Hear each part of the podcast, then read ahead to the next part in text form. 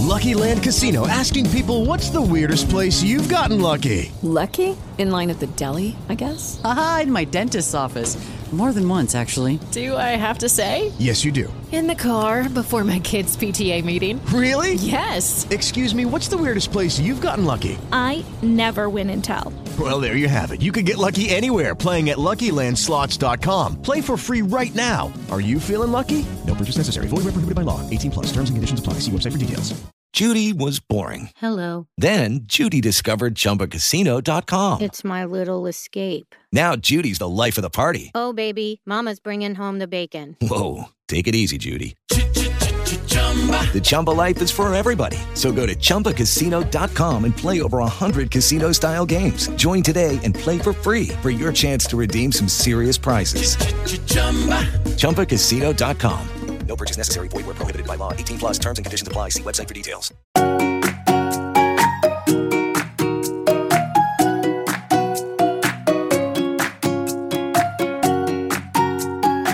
Koçların mekanına hoş geldiniz. Bugün mekanda Burcu Hanım'ı ağırlıyoruz. Hoş geldiniz Burcu Hanım. Merhabalar, hoş bulduk. Nasılsınız? İyiyim, teşekkür ederim. Siz? Sabah sabah çünkü sabah yayın yapıyoruz. Yeni uyandık, kahvemizi içtik. Herkesin çok merak ettiği bir konuyu konuşacağız ama ondan öncesinde kısaca kendinizi tanıtmanızı istesem. Elbette ben Toronto'da yaşıyorum. 6. yılım Kanada'da. E, lisanslı Kanada Göçmenlik Danışmanıyım 5 yıldır. E, Northern Pathways e, şirketimin ismi. E, ekibimle beraber e, insanların buradaki Kanada'daki yeni yaşamlarını planlamalarında ve tüm e, vize ve göçmenlik başvurularında onlara e, destek ve temsil hizmeti veriyoruz. Şimdi benim sosyal medyalarda adım Kanada'da yazar koç diye sürekli soruyorlar Kanada'ya nasıl gelebiliriz? Aileler soruyor işte iş vizesi alabilir miyiz? Ya da öğrenciler okumaya nasıl gelebiliriz? Ben de çok hani bilgim olmadığı için yanlış bilgi vermek istemiyorum. Bir de bu konuda çok fazla dolandırıcılıklar olduğunu da duyduğumuz için böyle güvenilir ağızlardan e, aslında en basit cümle insanlar Kanada'ya nasıl gelebilir? E, genel başlığı altında. Ama hani şey şey mi gitsek? Mesela öğrenci nasıl gelir, iş için nasıl gelir, onu nasıl Evet, konuşalım? şimdi genel aslında bizim de en çok aldığımız sorulardan bir tanesi Kanada'ya nasıl gelirim? Çok tabii geniş bir e, cevabı var bunun. E, isterseniz hani öyle bir uzaktan bakıp genel olarak Kanada'ya nasıl gelir, gelinir sorusunun bir özetini e, vereyim cevap olarak. E, şimdi tabii ki yani şöyle ikiye ayırabiliriz aslında. Kalıcı e, ve geçici vize türleri. Kalıcı ikamet, geçici ikamet. Şimdi kalıcı ikamet için e, ekonomik göç programları ve aile sponsorluğu diye ikiye ayırabiliriz. Hı hı. Ekonomik göç programlarının altında da Express Entry pek çok e, Kanada ile ilgilenen kişinin e, bildiği bir sistem zaten. Altında üç tane ekonomik göç programı var. E, ve de Express Entry'ye başvurmak için muhakkak Kanada'da olmak ya da Kanada'ya gelmiş olmak, iş teklifi almak gerekmiyor. Fakat e, puanlamaya dayalı bir sistem olduğu için çok e, rekabetin olduğu bir sistem ve e, puan yükseltebilmek için de iş teklifi veya Kanada'da eğitim, Kanada'da iş deneyimi gibi faktörler çok olumlu etki yapabiliyor. Fakat bu şu demek değil yani kimse Express Entry'ye e, kendi ülkesinden, yaşadığı ülkeden başvuramaz değil. E, puanına bağlı olarak o sıralamaya girebilir ve de şanslı da olabilir. Özellikle e, bu son zamanda e, yapılan e, duyurular oldu. Kategori temelli çekilişler gerçekleşmeye başlayacak. Bir takım meslek alanları 80 küsür tane farklı meslek duyuruldu. Sağlık, mühendislik, teknoloji e, gibi alanlarda ve de e, sadece o meslek e, kolları arasından yapılacak çekilişler olacak. Bu da puanları bir miktar düşürebilir. Bunu hep beraber e, göreceğiz. E, şöyle kısaca bir e, fikir vermek gerekirse de Express Entry ile ilgili bu puanlama kişilerin yaşı, iş deneyimi, eğitim seviyesi ve dil yeterliliği üzerinden hesaplanıyor ve bu faktörler sonucu ortaya bir puan çıkıyor ve havuza giriyoruz. O sıralamada bulunuyoruz. Aday havuzu diyoruz buna. Ve de kişiler eğer yapılan çekilişlerde ki bu şansa dayalı bir durum değil. Çekiliş deyince hani lottery gibi değil, draw gibi düşünelim. İki karşılığı var çünkü İngilizce'de. Eğer çekilirlerse havuzdan başvuru yapma hakkına sahip oluyorlar. E, sistem o tarafta Express Entry'de öyle yürüyor. Ne dedik şimdi? Ekonomik programlar dedik kalıcı oturum için. E, bunun yanı sıra iki tane daha federal program var. Startup Visa ve Self-Employed Persons kategorisi. Bunlar çok niş kategoriler. Business Immigration diye geçer ama e, Self-Employed kategorisi e, böyle belirli bir yatırım şartı olmayan, e, kültür, e, sanat, spor alanında çalışan ve bulunduğu ülkede kendi işini bu işi yaparak, e, kendi işini yaparak hayatını idame ettiren e, kişilerin başvurabileceği bir e, kategori. E, biraz da daha tabii detayları var, puanlama sistemi var kendi içinde ve memurun e, kişinin kendi ülkesindeki deneyiminin yanı sıra Kanada'da da aynı şekilde aynı işi yaparak hayatını idame ettirebileceğine inanması gerekiyor. Bu böyle bir kategori. Epey uzun bir Orada da gene dil falan tabii istiyorlar çünkü gelince aynı işi yap diyorsa. Evet, şimdi dil yeterliliği e, puanlama sistemine bakınca e, Express Entry kadar e, zorlu değil. Yani mesela dil puanını dahil etmek zorunlu olmamakla birlikte bu puanlamaya biz başvurumuzu sunarken örnek veriyorum kişi e, dilini kullanacağı bir şey söylüyor. Mesela aktör. E, bir dil yeterliliği sunmazsak biz memuru burada hayatını idame ettirebileceğine aynı meslekte ikna etmemiz çok zorlu Ama bir heykeltıraş, bir ressam gibi o zaman. Evet, Evet. herkes de ama bir e, nebze hani burada e, bir şekilde yaşamına başlayacağını gösterebilmek için e, dil yeterliliğini dahil etmeyi ben tercih ediyorum dosyalara self-employed kategorisinde. Ama hani zorunlu mu? Değil. E, bir nevi hani olması iyi olur diyebiliriz. Krema gibi hani daha iyi gösterir. Aynen öyle. Yani e, memurun o e, çünkü e, biraz orada e, mesela Express Entry gibi çok e, köşeleri, kenarları belli bir e, sistem yok. Memurun e, biraz İkna yani olmasıyla alakalı. karar evet yani ikna olmasıyla alakalı olduğu için dosyayı ne kadar güçlendirebiliyorsak o kadar iyi. E, Startup Visa e, biraz daha farklı bu e, inovatif fikirleri olan e, girişimcilerin burada Kanada'da e, bu melek yatırımcılar dediğimiz işte kuluçka merkezleri, bu business incubator'lar e, onlardan e, destek alarak onlardan bir e, destek mektubu alarak PR başvurusunu ve de e, çalışma izni başvurusunu yapabileceği bir e, kategori. Epey detaylı bir kategori ama biraz kendi popülaritesinin altında ezilen e, bir e, kategori diye tanımlıyorum ben bunu. E, çok fazla uzunca bekleme süresi var ve aldıkları sayı, yıllık alınan sayı başvuru sayısından çok daha düşük. E, ve de biraz e, sıkıntıları olan bir program olduğunu düşünüyorum. Çünkü çok fazla çıkar sağlayan aracı kurumlar e, var ve çok yüksek rakamların konuşulduğu bir e, kategori. E, biraz hani etik olarak e, ya- yanlışlıklar bulduğum bir kategori diyebilirim startup viza için. Peki siz bu yanlışlıkları belirtebileceğiniz kurumlar var mı? E, tabii derneğimizde konuşuluyor ve rapor ediliyor. Bunlar sürekli IRCC ile IRCC'nin de kendi iç denetimlerini yaptığı sistemler var. Daha yeni Startup Visa ile ilgili bir hatta e, teftiş raporu yayınladılar kendi içlerinde. E, sürekli tabii bir kalite kontrol mekanizması var. Bizim de e, benim e, üyesi olduğum hatta yönetim kurulunda görev aldığım e, derneğimiz e, bu geri bildirimleri sağlıyor düzenli olarak. Harikasınız. Ne güzel. İşte, e, kalıcı oturum bu şekilde. Ha bir de family sponsorship dedik, aile sponsorluğu. Bu da e, bir e, Kanada vatandaşı ya da burada kalıcı oturum izni sahibi olan kişinin e, evlenmesi ve ardından da e, yabancı uyruklu eşine sponsor olması şeklinde e, bunu özetleyebiliriz. Sadece eş değil, anne baba sponsorluğu, çocuk e, sponsorluğu e, gibi e, kategorileri, dalları var bunun. E, tabii ekonomik göçten tamamen farklı. Yani dil yeterliliği, iş deneyimi, yaş gibi faktörler e, kriter değil e, aile sponsorluğunda. Anne baba sponsorluğu biraz e, daha farklı. Eş sponsorluğunda kişi evleniyor ve eğer şartları uygunsa başvurusunu hemen yapabiliyor. Fakat anne baba sponsorluğunda kriterlere uysak bile Kanada hükümetinin her yıl açtığı e, bir e, sistem var. Bir ön kayıt ardından da çekiliş bu sefer lottery hani Express Entry şans yok dedik ama anne baba sponsorluğunda şansa dayalı bir seçim var maalesef. E, kapasite daha düşük olduğu için kontenjan.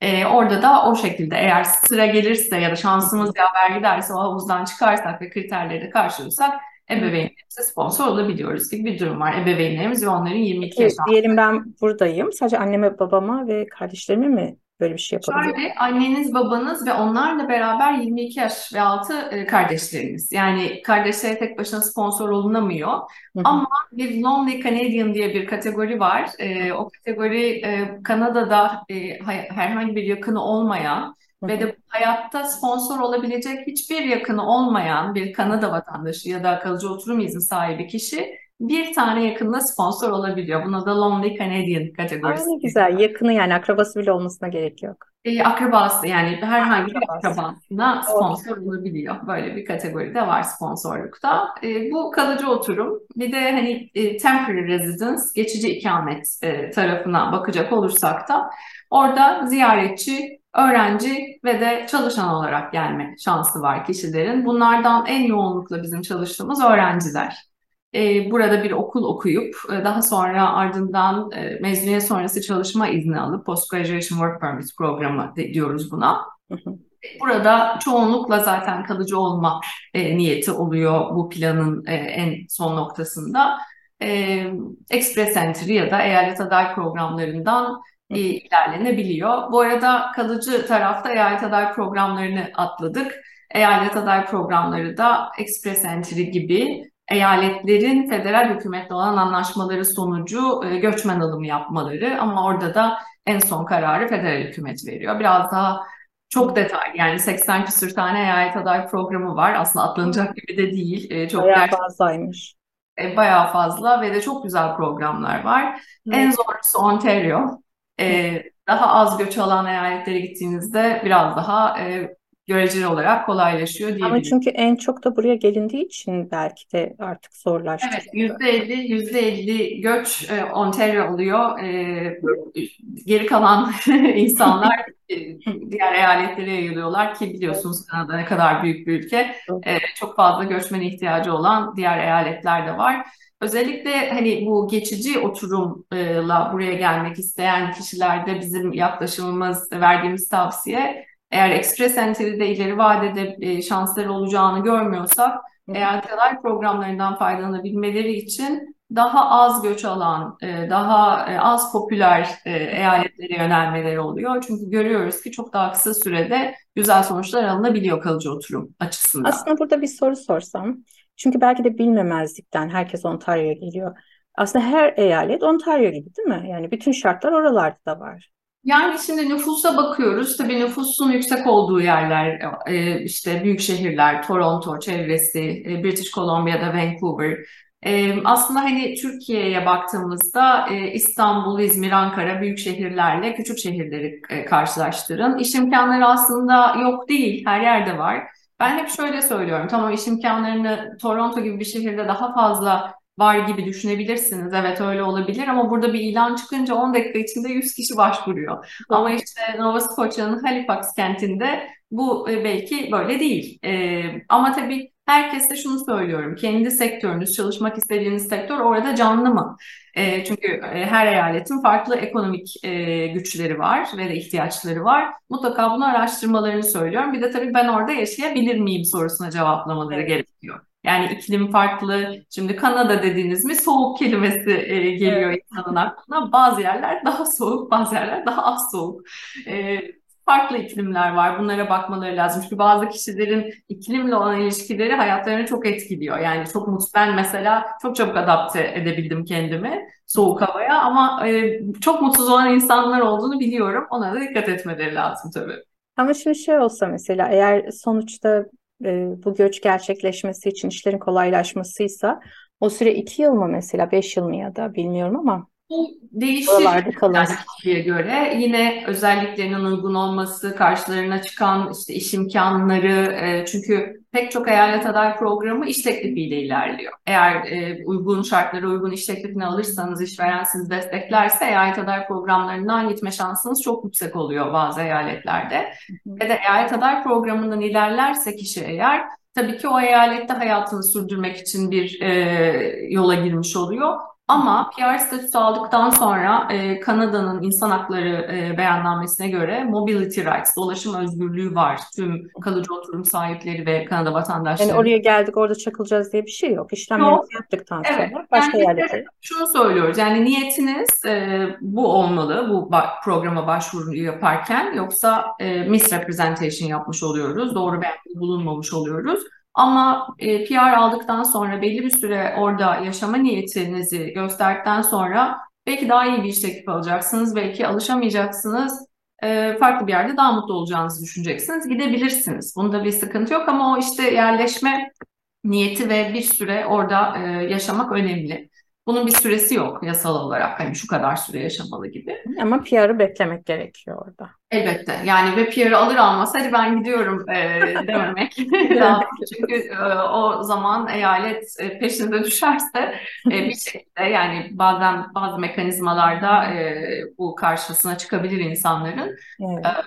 E, açıklayabilmek lazım. Yani ben burada yaşama e, niyeti gösterdim. Bakın bu kadar bu kadar süre bunları yaptım ama karşıma böyle bir imkan çıktı gibi.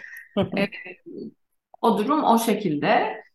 Geçici oturumdan konuşuyorduk. Ge- e, geçici süreli ikametten. Öğrenciler dedim. E, bir de çalışanlara isterseniz bakalım. Hani buraya çalışma izniyle gelme konusu.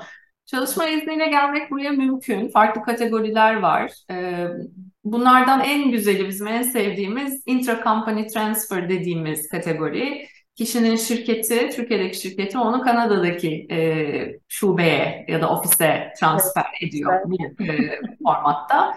E, ve de kişi bir sene burada çalıştıktan sonra NOC koduna bağlı olarak, meslek mesleğine bağlı olarak e, ek bir puan alıyor Express Entry'de.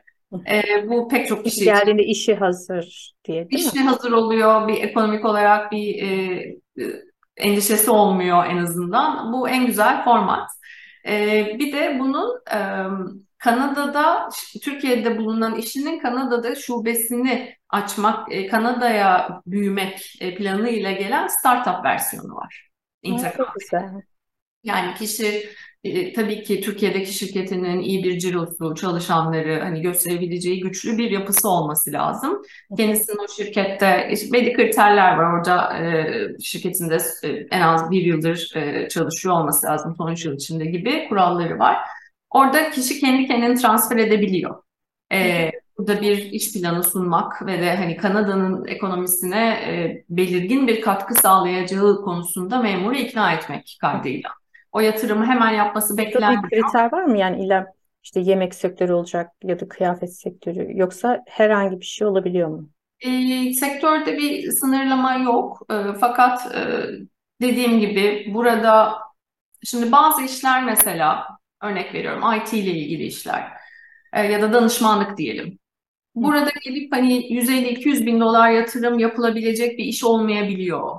Ama e, burada gelip evet ben şirketimi açacağım, depomu kuracağım, işte şu kadar insan işe alacağım, e, yüksek bir yatırım görmek istiyorlar. Onun da bir minimumu yok ama hani 150 bin, 250 bin dolar bandı diyebiliriz. Çünkü eğer kişi kendini buraya genel müdür olarak transfer edecekse kendine Kanada'nın standartlarında genel müdür maaşı ödemeli. E, o yüzden Türkiye'deki e, firma, firmanın buna gücü olmalı ve de buradaki firmanın da belirli bir süre sonunda o maaşı ve de diğer çalışanların maaşlarını ödeyecek gücü olmalı. Yani finansal olarak e, güçlü bir şirket haline gelebilmeli, böyle bir business plan, iş planı e, sunmalı. Hı hı. Bunun da eğer mesela üst düzey yönetici genel müdür olarak geldiği takdirde e, bir sene çalıştıktan sonra Express Entry'de 200 puan katkısı oluyor. E, tabii niyet göçmenlikse e, ilk etapta bu kişinin altyapısına da bakmamız lazım. Çünkü Express Entry havuzuna girebiliyor olmalı ki 200 puan onun işine yarasın. Dil yeterliliği yoksa e, sadece aldığı work permit'le kalır. E, burada yatırımını yapar ama kalıcı olma yolunda ilerleyemeyebilir. O yüzden bunlara da bir e, topluca O bakıyoruz. work permitlerin süresi var mı? Nasıl? Work permitlerin sırası, süresi var mı? Yani iş. Ne diyoruz? İş vizesi mi diyoruz ona? Süresi var, evet. E, bu closed work permit, kapalı work permit olarak geçer. E, ilk etapta e, bunu bir senelik e, genelde veriyorlar ki hani burada planını hayata geçirebildi mi bunu görelim diye. Daha sonra daha uzun süreli work permitler alınabiliyor. E, ve işte dediğim gibi kişinin bu sayede kalıcı oturuma gitmesi de mümkün olabiliyor. Bu bir e, şeydi, bir e, kategori. Bir diğeri LMIA, Labor Market Impact Assessment, bu sponsorluk, e, işveren sponsorluğu diye bilinen e, bir kategori. E, burada mesela ben e, Kanadalı bir şirketim ve yabancı uyruklu bir çalışanı işe almak istiyorum. Kanada hükümeti bana diyor ki sen önce Kanada'da aradın mı? Ee, Kanada vatandaşları ya da kalıcı oturum izni sahibi olanlar arasından aradın mı? Bana bunu göster. Ee, senin bu yabancı uyruklu kişiyi işe almanın Kanada'nın e, labor marketına e, bir, ya nötr ya da pozitif etki edeceğini göster ki ben sana onay vereyim. Ondan sonra git sen iş teklifini ver. Yani direkt olarak Kanadalı bir işveren yabancı uyruklu bir adaya direkt iş teklifi veremiyor. Mesela o yüzden bu şey e, genelde işte pide yapan bulamıyorum gibi ben en basit örnek vereyim. E, benim pideciye ihtiyacım var. Kanada'da bu başvuru yaptım ama Kanada'da böyle pide yapan yok.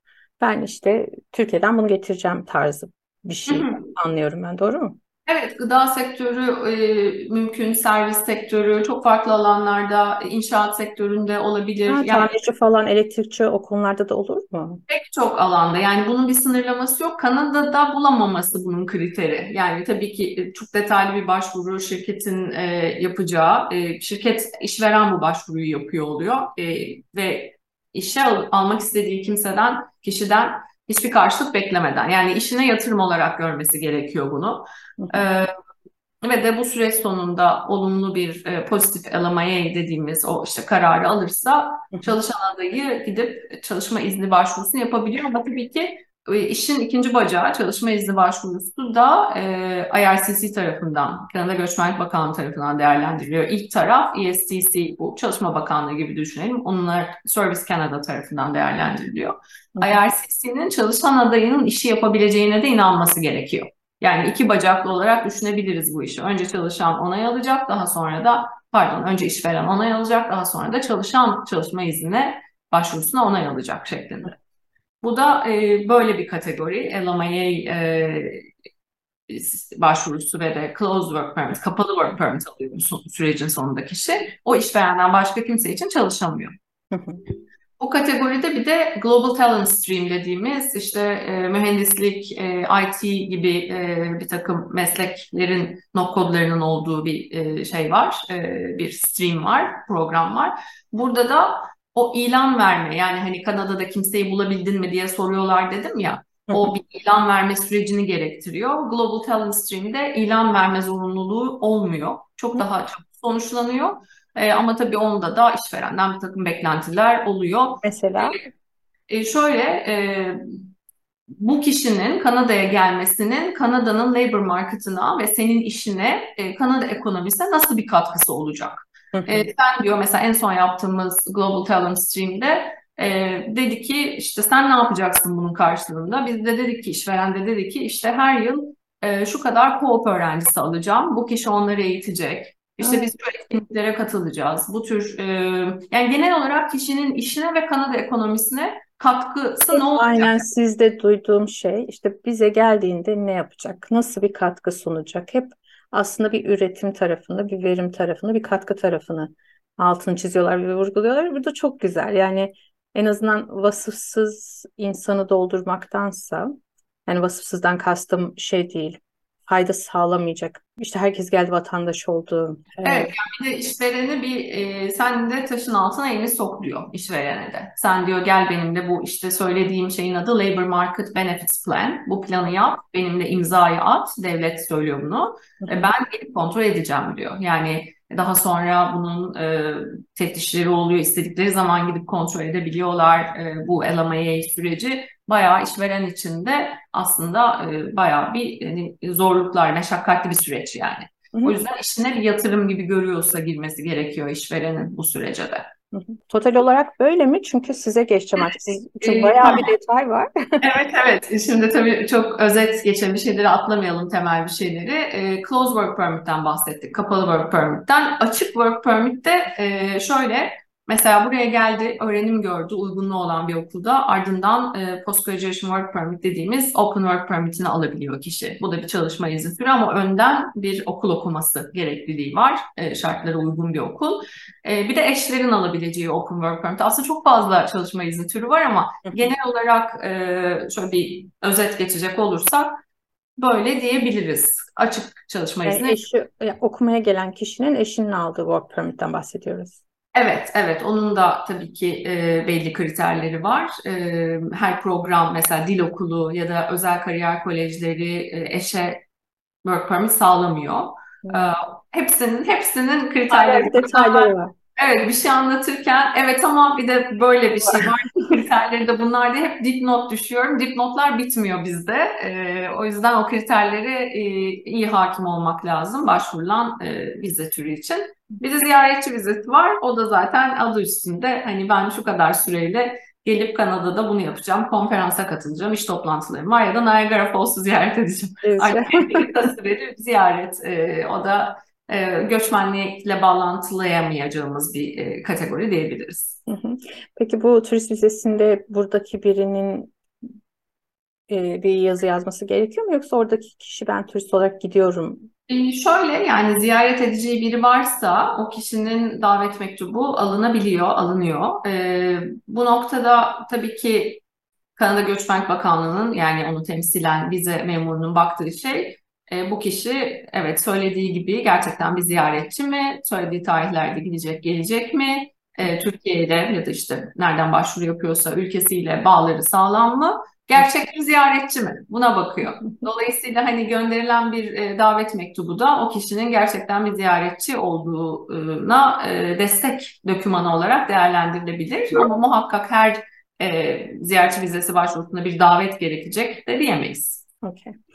Ee, peki siz tabii o kadar detaylı ki bu süreçlerin hepsine baştan itibaren mesela diyelim ben geldim konuşuyorum sizle. Ben Kanada'da yaşamak istiyorum. Yani son cümle bu. Ondan öncesinde neler yapılabiliriz? Siz bana uygun bir şekilde e, planlıyoruz değil mi beraber? Yani şöyle Evet, e, bizim sürecimizde kişiler önce bir ön değerlendirme formumuz var e, web sitemizde bunu dolduruyorlar. Ardından biz e, uygunluğu varsa ya da e, uygunluğu olabilecekse belli adımlardan sonra onlara konsültasyon önerisinde bulunuyoruz. Bizim bir saatlik Pathways to PR dediğimiz bir görüşmemiz var.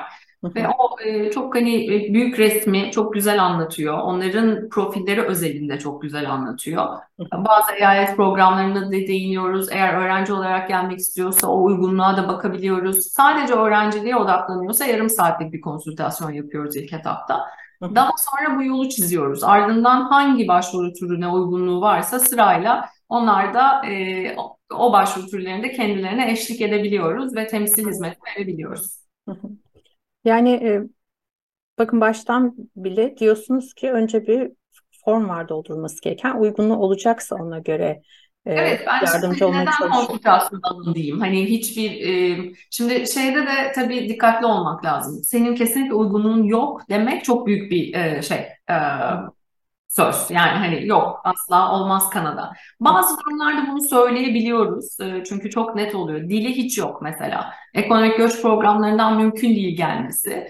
E, bunları açıklıkla söylüyoruz ve de konsültasyon önermediğimiz zamanlar oluyor. Çünkü o da bir bütçe. E, Evet. neden ben hani konsültasyon yapıp olmaz e, bu iş diyeyim, değil mi? Evet, Yani hani bazı durumlarda ama e, konuşuyoruz, şartlarını öğreniyoruz. E, şu an olmaz görünüyor ama bunları yaparsan olabilir diyebiliyoruz. O durumlarda konsültasyon e, yapıcı bir etki yaratabiliyor ileri vadede planlarını yapabilmeleri için. Hı hı. E, dolayısıyla o farkındalık çok önemli. Yani hani Yani kendi- şey mesela şu an uygun değilim ama size konsültasyon yaptıktan sonra siz diyelim ben 20 yaşında bir çocuğum.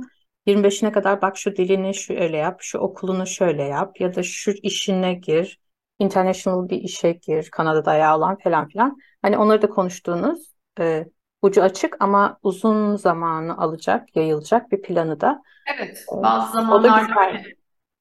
Aynen öyle. Bazı zamanlarda öyle oluyor. Geçtiğimiz hafta yaptığımız bir konsültasyonda önce bir study permit'i konuştuk ama vardığımız nokta tamam ben burada da üniversite sınavına hazırlanıyorum. Ben bir dört sene sonra görüşürüz o zaman dedik.